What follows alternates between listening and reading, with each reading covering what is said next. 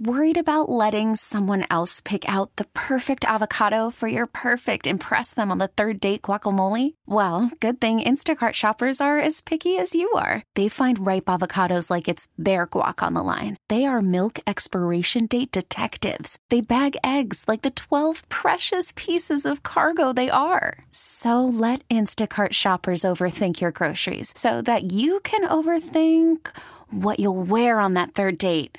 Download the Instacart app to get free delivery on your first three orders while supplies last. Minimum $10 per order, additional term supply. Yes, indeed. Good morning.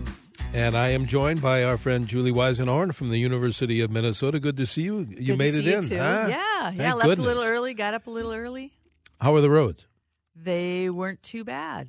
Not too bad. Certainly no traffic. That's always That a helps. benefit. Yeah, it really does. Yeah, so we could just take our time coming in. My husband Carl came in with me today, so Excellent. Well, um, we're going to talk lawns and gardens in spite Yeah, of the below zero weather and it all. yeah. And uh, uh, did you guys get much snow? I think the we average probably got three- oh, three or four, Yeah, something like maybe uh maybe total we'll get we'll end up with maybe six inches of snow or so. Yeah. Not as much as they predicted, but we were on the southwest corner of the cities, so we kind of got hit with it early, and now it's uh yeah, but it's a good covering of snow. It's a nice light snow. That's great. It's not Well, that we were talking, uh, you and I, off air about what happened last year at this yeah, time. last year at this time it was in the sub, I don't know, minus 25, minus 30 degrees. And for no the snow temperature. cover. And no snow cover. Yeah, that's really harsh on our plants as well as uh, it does take care of some of the pests once in a while. That's kind of nice to, one benefit of it, but it is really hard on plants. And we had a lot of calls over the past year of people who lost plants that were long time, tried and true, uh, just because primarily because of those couple of weeks when it was so cold and there was no snow cover. That snow really acts as an insulator. It really does, doesn't it? hmm Yeah, it really does. And uh, and then we got dumped on in February. Remember, we got four That's feet of right. snow in That's right. February. Insult to injury. if you have any kind of a lawn or garden question, uh, call it in or text it in. The same number applies 651 989 9226 for your phone call for Julie, or uh, send Julie a text if that's easier. 651 989 9226. All right. Uh, uh, we'll get some moderating temperatures here about midweek, Julie. But in the meantime, it's kind of chilly. Yep, kind of chilly. Staying at home where it's nice and warm, Yeah, reading Minnesota weather. catalogs. That's right. Read your catalogs. Uh, think about your gardens and and make your to do lists. Order your seeds. This is a great time to order seeds. Uh, the the inventory is usually pretty high, and and so you can get what you want. And there's a lot of options. There's a, I've got a stack of catalogs from all Do you? over. Yeah, all different kinds. Some are specialty. Some are heirloom seeds. Some are. T- I have one called. I think it's just called Seeds from Italy and it's a little catalog, not very flashy, but it's pretty cool. It's got a lot of uh, really interesting fruits and vegetables in it. Yeah, beans in particular. I remember there were a lot of beans that I'd never had before, so that's a great seed catalog. And and of course, there's online catalogs too, and and looking at tropical plants. Those are always fun to order and, And besides that, Julie, and visit uh, your garden centers. and go to the web U of M website. Yes, go to the U of M website. Questions. If we don't get to your questions today, or if you have questions down the road, that the extension website is a great resource, and it's at extension.umn.edu. And you could click on or, or Google or search for Yard and Garden, and, and we'll pop right up. And the very first thing you see there is our Yard and Garden news, which is our uh, you can subscribe to the to that and get an alert every couple of weeks of of new and exciting articles that we're writing.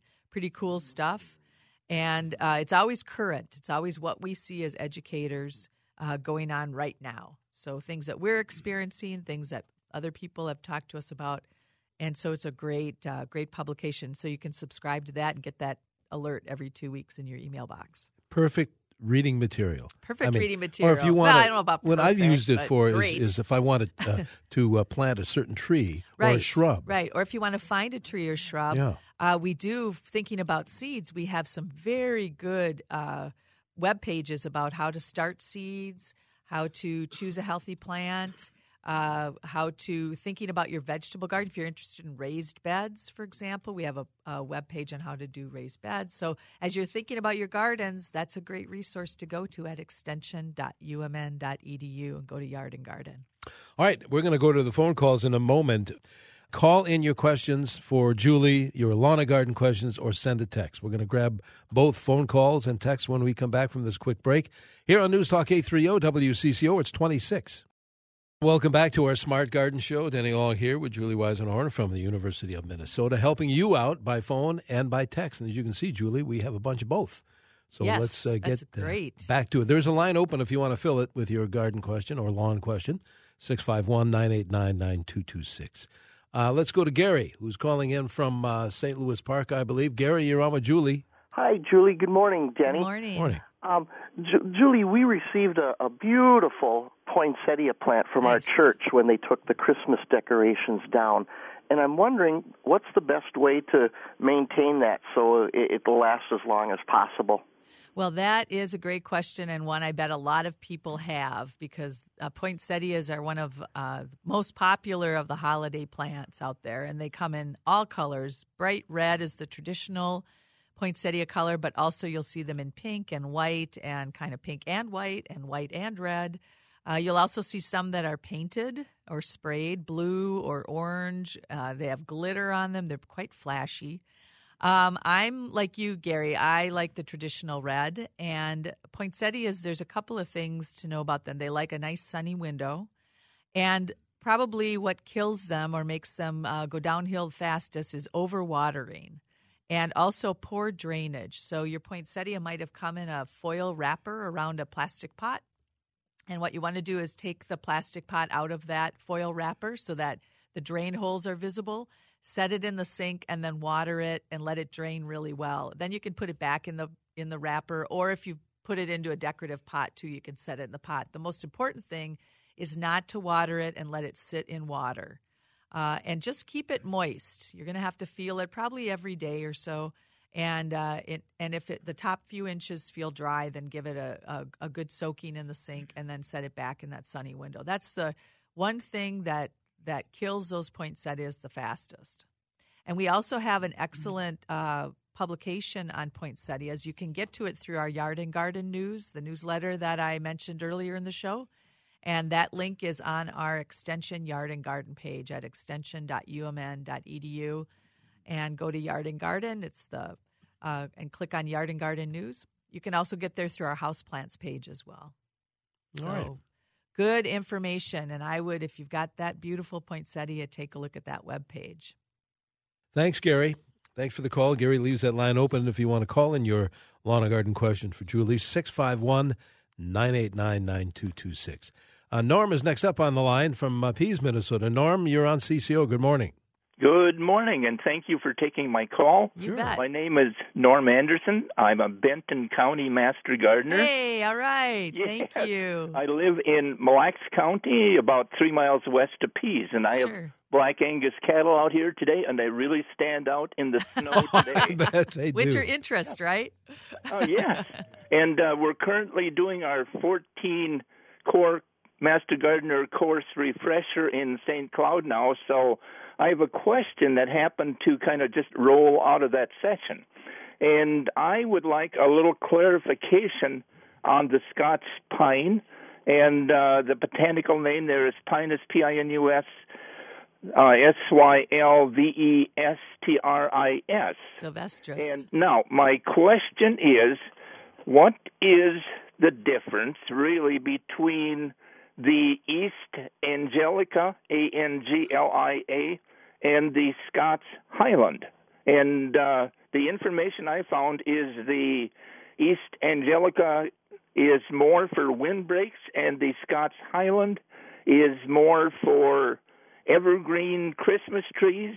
And is there a difference in needle length and this kind of thing, or what information should I know about this Scotch pine that I can give to my uh, people that I consult with? oh, my goodness, Norm. That's a tough one. Man, that is a tough question. I am not that well versed on this different uh, species of the Scott pines, uh, also called Scotch pines, by the way, Scots pine or Scott pine. And um, Scott pines are uh, have kind of twisted needles a little bit. They, I think, they come in pairs, if I'm remembering correctly. I'm doing this out of my brain here, so um, I'm going to guess that if one is for a Christmas tree farm and used for Christmas trees, it probably shears better or prunes better uh, into those traditional shaped trees. And uh, it could be that the needles are not quite as sharp. Scott pines traditionally have very sharp needles. And so they may be a little bit softer or denser as well. Might be a little bit longer than the uh, Eastern Anglia. Uh, you'd want to look also on uh, if there's a different species name for those two. I don't know that off the top of my head. Uh, they might also grow in different conditions, slightly different conditions. One might be a little more adaptable, maybe the Christmas tree farm uh, Scott pine is, and uh, and therefore it's a little bit easier to grow, you know, quantities of that tree versus maybe that Eastern Anglia is a a little bit of a, um, you know, maybe gets larger as well that's the other thing you mentioned. It was for a windbreak, and that tree might just get to be taller and maybe a little bit denser. Maybe it's better with winds like the ones we're going to be experiencing coming up. And the Christmas tree is maybe just more manageable for a Christmas tree grower. Those are my guesses. Uh, that would definitely be something you could probably give a call to a Christmas tree grower and ask. We have some tremendous growers here in Minnesota and probably up around your neck of the woods, you've got one or two around you. Um, that might be a possibility. And uh, otherwise, you could look at uh, if you wanted to find a Christmas tree grower and ask them, that would be um, somebody that uh, you could find in the Minnesota Grown Directory. That's a, a great uh, directory of different uh, kind of specialty crops that we have here in Minnesota and lists of people who grow them. The other person that you could contact is if you have a, a certified arborist in uh, Pease or in the area around your uh, where you live, and you can find somebody there on the International Society of Arboriculture website, and find uh, a certified arborist and ask them the difference between those two. They might know as well. I'm sorry I don't have a totally conclusive answer for you, but uh, thank you for being a master gardener. Master gardeners do an amazing amount of fantastic horticulture education around the state of Minnesota, and it's all volunteer. So uh, we really appreciate all that you do. You're our extension of extension for yeah. horticulture. Good way of putting it. Thank you, Norm. Now, Norm, like you said, uh, said he was a master gardener. Are more men getting into that end of? of well, business? I think so. Right now, we are in, as Norm said, we're in the middle of our uh, core course training. So we have the largest group of master gardener volunteers going through the core course training. So this is 48 hours of a combination of online and in person classes. And we have uh, 310 people taking the course. Wow. That's uh, the most that I recall when I was state director was 250. So that's quite a bit uh, quite a, a, large number of people. We have 28 people who are taking the class uh, solely f- for their own professional development. It's called the ProHort. It's something people can do, uh, and it doesn't have a volunteer attachment to it, but you can take it for your own education or for continuing education units if that applies to your position. And uh, these uh, folks will then go out into the 75 or so counties. We have 87 counties in Minnesota, and I believe 75 have Master Gardener programs through their counties, and do amazing good work in community education around horticulture, gardening, yards, lawns, etc., insects, pests, all of that. So we are excited about that this year. Half and the demographics have changed. Master gardeners have traditionally been thought of to be mostly retired. Sure. And 50% of the of this year's class are under the age of 50. That's exciting. Yeah, that is very exciting. We're so happy about that because that reaches a whole nother demographic of the population that maybe we weren't uh, reaching before. But um, we're always excited to have people from all different kinds of backgrounds join the Master Gardener program. It, it, brings so much richness to the program. Fantastic. Good. You and I were talking about seed catalogs, and we had a text earlier. Yeah. Text us, just received my new Seed Savers catalog. Right. Yesterday. What's that? Right. So, Seed Savers is a company out of Decorah, Iowa that has specialized and become known for. Uh, uh, knowing a lot about and providing a lot of heirloom seeds. These are seeds that have been saved many, many, many years over. Uh, they're traditional seeds, and people have kept them going and kept them. Uh, kept the plants producing so that they can save those seeds from year to year. Some of them are hundreds of years old. How do you save seeds? How do you? Um, well, saving seeds has to do with collecting them at the right time when the plant sets seed, and then saving them, letting them dry out a little bit, and then saving them in a cool, dry environment so that they don't mold, they don't uh, freeze. You don't want to put them in a freezer per se. Uh, and and then keeping them uh, and planting them the next year, starting them next year, and continue to collect them every year. These are open pollinated uh, varieties, meaning that they are not crossed. They just, you know, the pollinators are out uh, moving pollen around within those plants, and we're keeping those varieties going. So, Sounds kind of, kind of fun. yeah, it's very exciting, actually. Right. It's kind of real cool when you get into the details. Hang on, Julie. We need to take a, a quick break. Uh, keep in mind we have about another half hour of the show to go, so don't wait. If you have any kind of, any kind of a lawn or garden question for Julie, call it in or text it in. Same number applies to either 651 989 9226. Hey, good morning. Welcome back to our Smart Garden Show. Denny Long joined by Julie Weisenhorn from the U of M and callers. Julie, have Yeah. texters. Uh, I tell you what, let's questions. let's grab some callers here so who have been waiting on the line for a bit. Beth is uh, calling from uh, Iowa. Where exactly in Iowa, Beth? northwest Iowa, near just close to Sioux Falls, South All Dakota. right. Oh, very good. Well, thanks for joining us. What can we do for you? Well, I like to grow mandevilla. Um, when I buy it from the greenhouse, it you know blooms beautifully. Sure. When I try and keep it over the winter, uh, down in my basement under grow lights, and I do have a small greenhouse. I put that out, put it out there when I can, Okay. and it won't bloom till the end of the summer. And I do fertilize. Um, so I don't know. Do you do you keep any tropicals over the winter? I do keep tropicals. I have some ginger right now and uh, a number of orchids and other plants. But I think what I've understood about Mandevilla, and I've kept them over the winter too, uh, is that they uh, they still need a sunny window, and you've got them under grow lights. So maybe you need to extend. I don't know how long your grow lights are on or how, uh, but maybe extending that might help. Uh, the other thing about Mandevilla is they're uh, big feeders. I understand too, so you might want to, um, uh, as uh, when you start to see new growth on it uh, coming, you know, maybe it's starting to put out some new leaves, uh, new stems. Then you would want to be fertilizing at half strength, and I would do it probably about every other time you water it. Uh, and then once it starts to really get growing, uh, when the when you get maybe a sunny window, it, you, know gets uh, you get longer days. You can maybe move it up out of the artificial lights and move it up into a sunnier window in your house. Um, as far as why it doesn't bloom until the end, it could be that uh, it's not. Maybe it's uh, not getting. Maybe it needs to be repotted before you put it out. You could repot it. Uh, cutting it back might be helpful too uh, to keep it uh, kind of every time you make that cut, you produce some more uh, growing branches, growing uh, points, and that might help with the blooming as well. You could also give it in the spring once you get it outside. Is give it a, a, a, a fertilizer that's more geared toward blooming. That would have a higher mid, middle number, which is your phosphorus number, and that would kind of push it into probably blooming as well. It's a tough plant to keep. It's uh, I've I've only had luck with one or two of them, and uh, they look pretty lousy during the winter. Uh, lose a lot of leaves, and uh, and I would kept I kept cutting it back too to keep it manageable in the house. So, um, but maybe give it give it a shot, especially that fertilizer in the spring once you get it outside. All right. Thanks, Beth. Thanks for joining us. Uh, we'll grab some text messages in a moment. But Dave is calling from Robbinsdale, I believe. Uh, Dave, you're on CCO. Good morning. Dave, are you with us? No, Dave Oh, is gone. You'll have to call back. He will- should call back.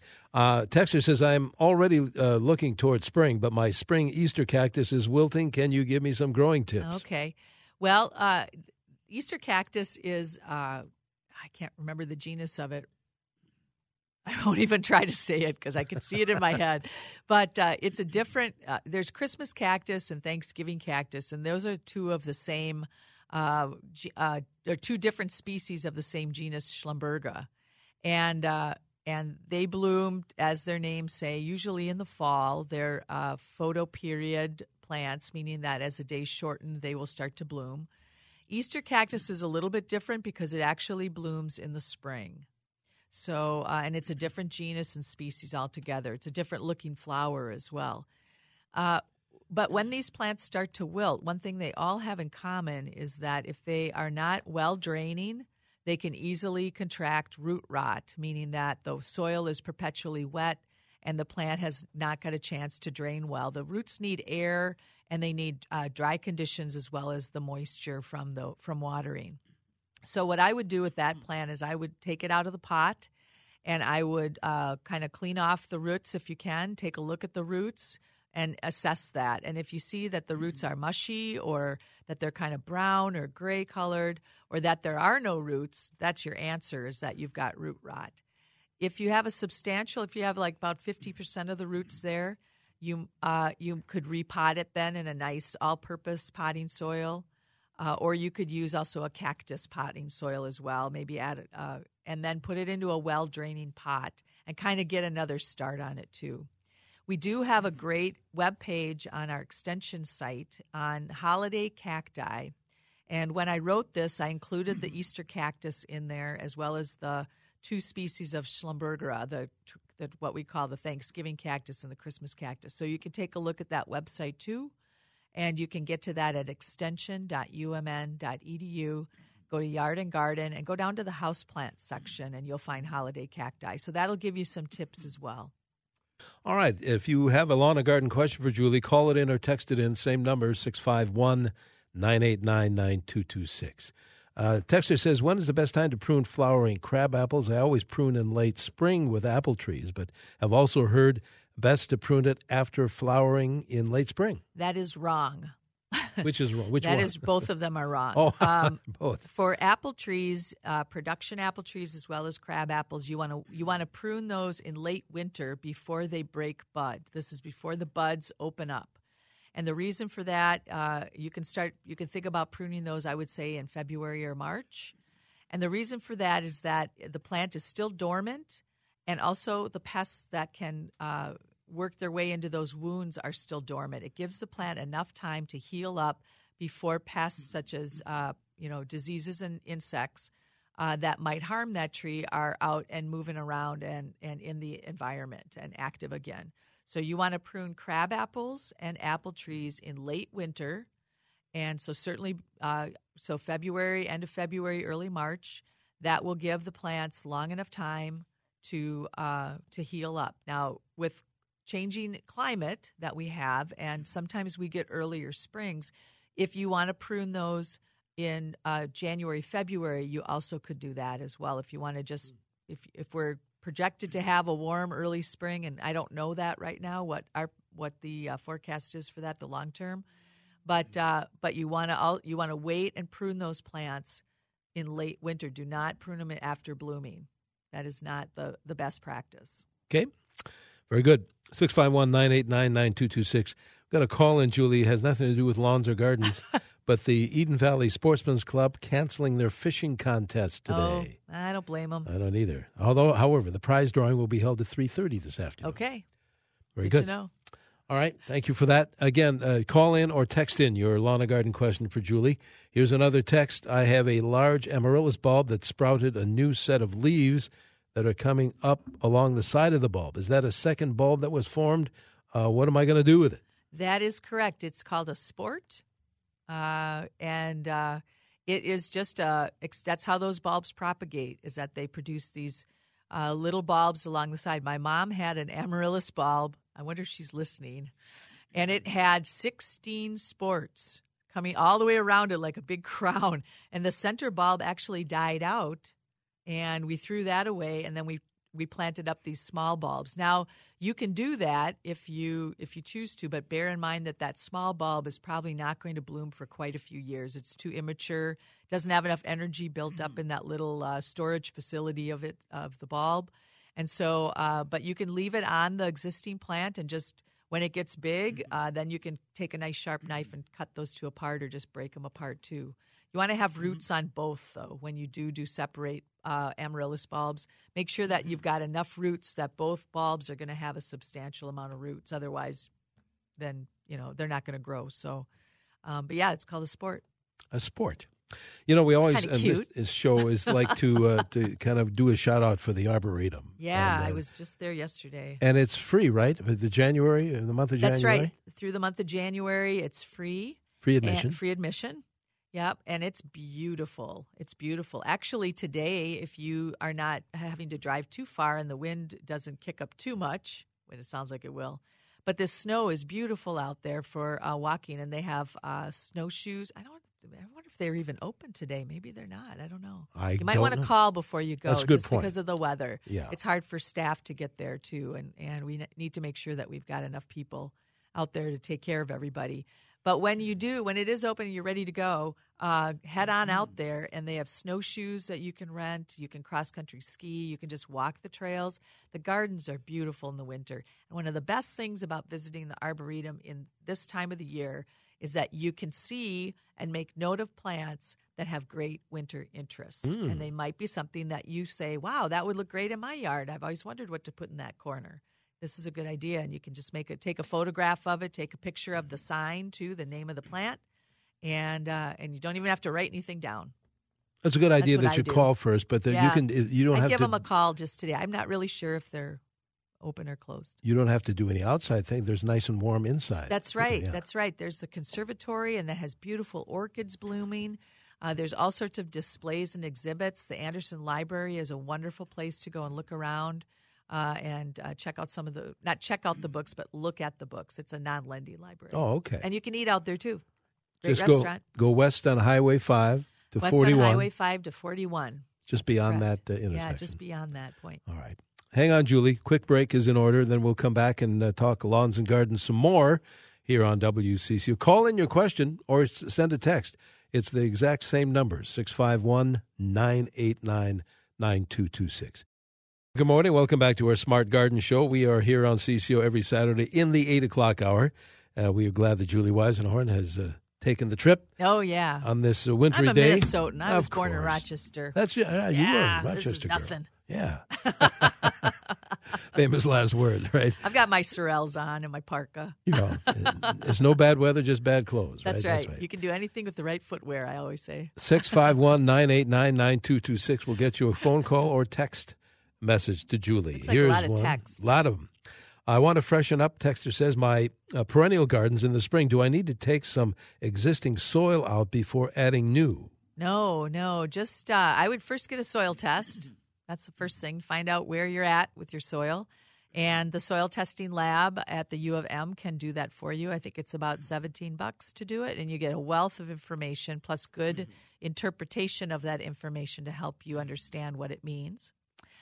And uh, so get that done first and likely it's going to you know, maybe require some amendments like uh, compost added to your existing soil. You do not need to take out soil. In fact, we uh, discourage that because it's better to take your existing soil unless you have pollution contaminants in it, like lead or arsenic or something like that. Uh, and that's a separate test. Those are separate tests. But if you're lo- if it's been growing pretty well, and you just want to uh, you find out that you're low in organic matter, which the test will tell you, uh, then you would just add in some compost to that to the existing soil. You don't need to take out soil and replace it. What happens when you do that is if you were to take a big scoop of soil out of your garden and replace it with say some black soil that you've gotten from a vendor or a mulch store or something like that that is going to create almost like a bowl effect. You would have to really till it into all of the all of the uh, existing soil around it, and and you don't know where that soil comes from. So it's it's one thing when you're starting a bed, uh, or you've got uh, you know a low area that you need to, but you want to turn that in and mix it into the existing soil. You don't want to remove soil. So uh, so get a soil test and then follow the soil test guidelines, and that uh, that's probably all you'll need to do. Realize that there's, you know, we're talking below zero and there's snow on the ground. But wh- when when when we can get into the, uh, you know, The turf, garden, yeah. uh, to send. Oh. What is is there a, uh, directions on the website about how to do that? Send it, get a soil test. Yes, there is. Yes, under Good. the soil, go to extension.umn.edu, yard and garden, and go to soils, and uh, it will help you with that. So uh, that is just fine. Good. Back to the phones we go. Mark is calling from Crystal. Mark, what can we do for you? Well, uh, I had problems with squash this year. Uh, my peppers and tomatoes and beans all grew fine, but my squash and cucumbers uh, had a terrible time with. When they first came up, the leaves were like cupped and curled, Hmm. and it took them forever to grow vines. Once they grew vines, then they got fruit on them, but it all came so late that fruit never really uh, ripened. It sounds And, uh, well when we see leaves that are cupped shape. It sounds my first thing I think about is herbicide damage. That somehow there was a spray applied or a drift, and it, it drifted onto those plants. Uh, especially if they're all cupped like that. I'm surprised the other plants maybe they're maybe they're located in a different part of the garden than other plants are. But that's my first thing I think about is that cupping is uh, very symptomatic of herbicide damage. Okay. Very good. Great. Uh, here's, Oh, and we have to mention about the arboretum because it Oh, is yes. open today. Carl checked on that. Carl checked on that. They are open. Come on out. It's a beautiful day to be out there. Glad you brought that up. That's that's good. Thanks, Carl, for checking on that. Uh, Thanks.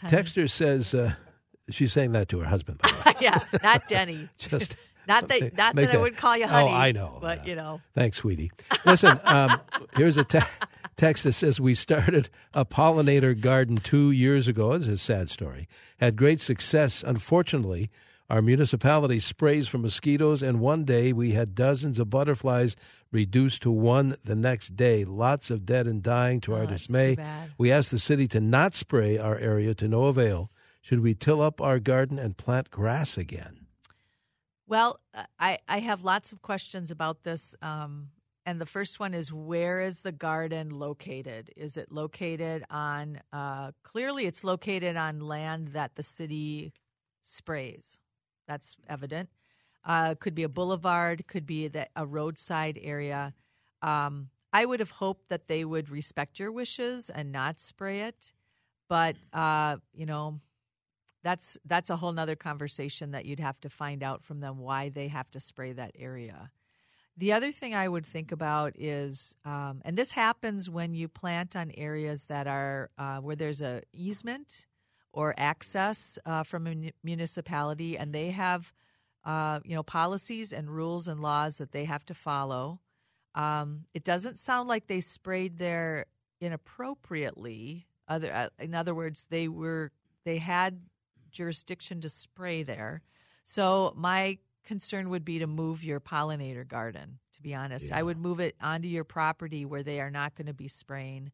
Um, they shouldn't be spraying when there's when it's windy. That's another thing because that causes drift, and uh, and so you might want to uh, investigate about that. Um, so I would con- I'd continue to have a dialogue with your city and a, a respectful conversation about that.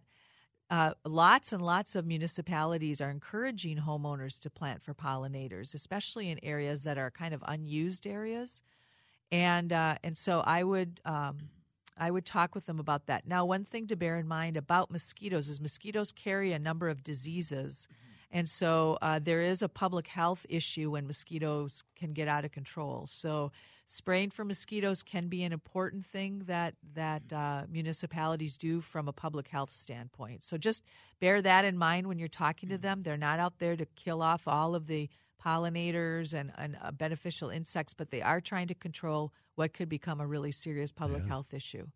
So I think a respectful conversation about that and maybe asking them where can I plant this? What would be a good place to do this?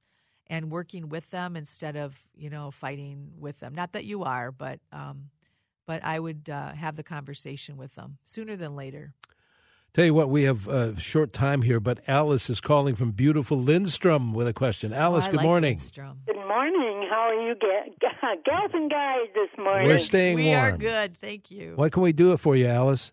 I was given an amaryllis at Christmas time, and it came in a um, light bulb shaped container. And instructions were "Do not water." Oh yeah, and it's it came with about an inch of um, the stem. sure. Just sat there, and now it's about three inches tall, and I can't believe that it doesn't need any water. Can you tell me anything about why it doesn't, and uh, will it grow to be like a quote normal amaryllis? Well, this is a new trend, and it is for interior design where the bulbs are literally dipped in a waxy substance, and it uh, there. I don't know what they do to the bulbs before they do this, but this wax prevents a. You don't have to have a pot. You don't have to have soil. You grow this. Uh, I think you would grow these more as an uh, like an annual bulb. Like you would just let it bloom, and once it blooms, you throw it out. Um, I don't know of anybody if there's anything where people take the wax off and they pot it up and they continue to grow it that way. But but it's for putting on like tables and uh, places where you can't have a pot or don't want a pot. A lot of times they're used for centerpieces. It's just kind of a trendy new way to grow amaryllis for the blooms, and then they're kind of done after that.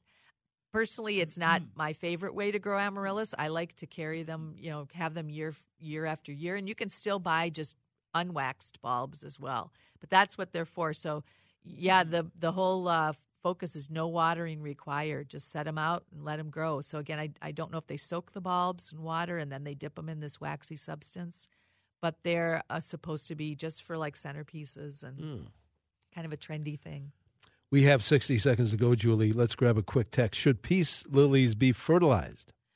Uh, anytime, uh, particularly houseplants, kind of the rule of thumb is once you see new growth on your houseplant, whether it's leaves or budding uh, or new stems, then you would want to do a half strength fertilization and probably fertilize it, uh, you know, once a month or so. Um, uh, some plants that are really actively growing and maybe putting out a lot of flowers at the moment, they could use a little bit more uh, fertilizer, you know, maybe every time you water while they're flowering.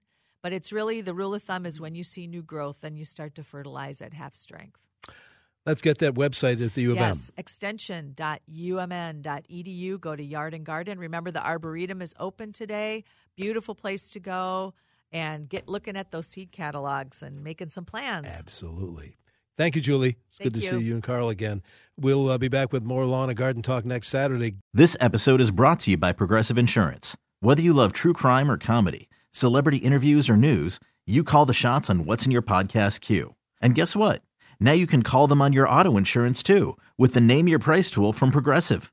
It works just the way it sounds. You tell Progressive how much you want to pay for car insurance, and they'll show you coverage options that fit your budget. Get your quote today at progressive.com to join the over 28 million drivers who trust Progressive. Progressive Casualty Insurance Company and Affiliates. Price and coverage match limited by state law.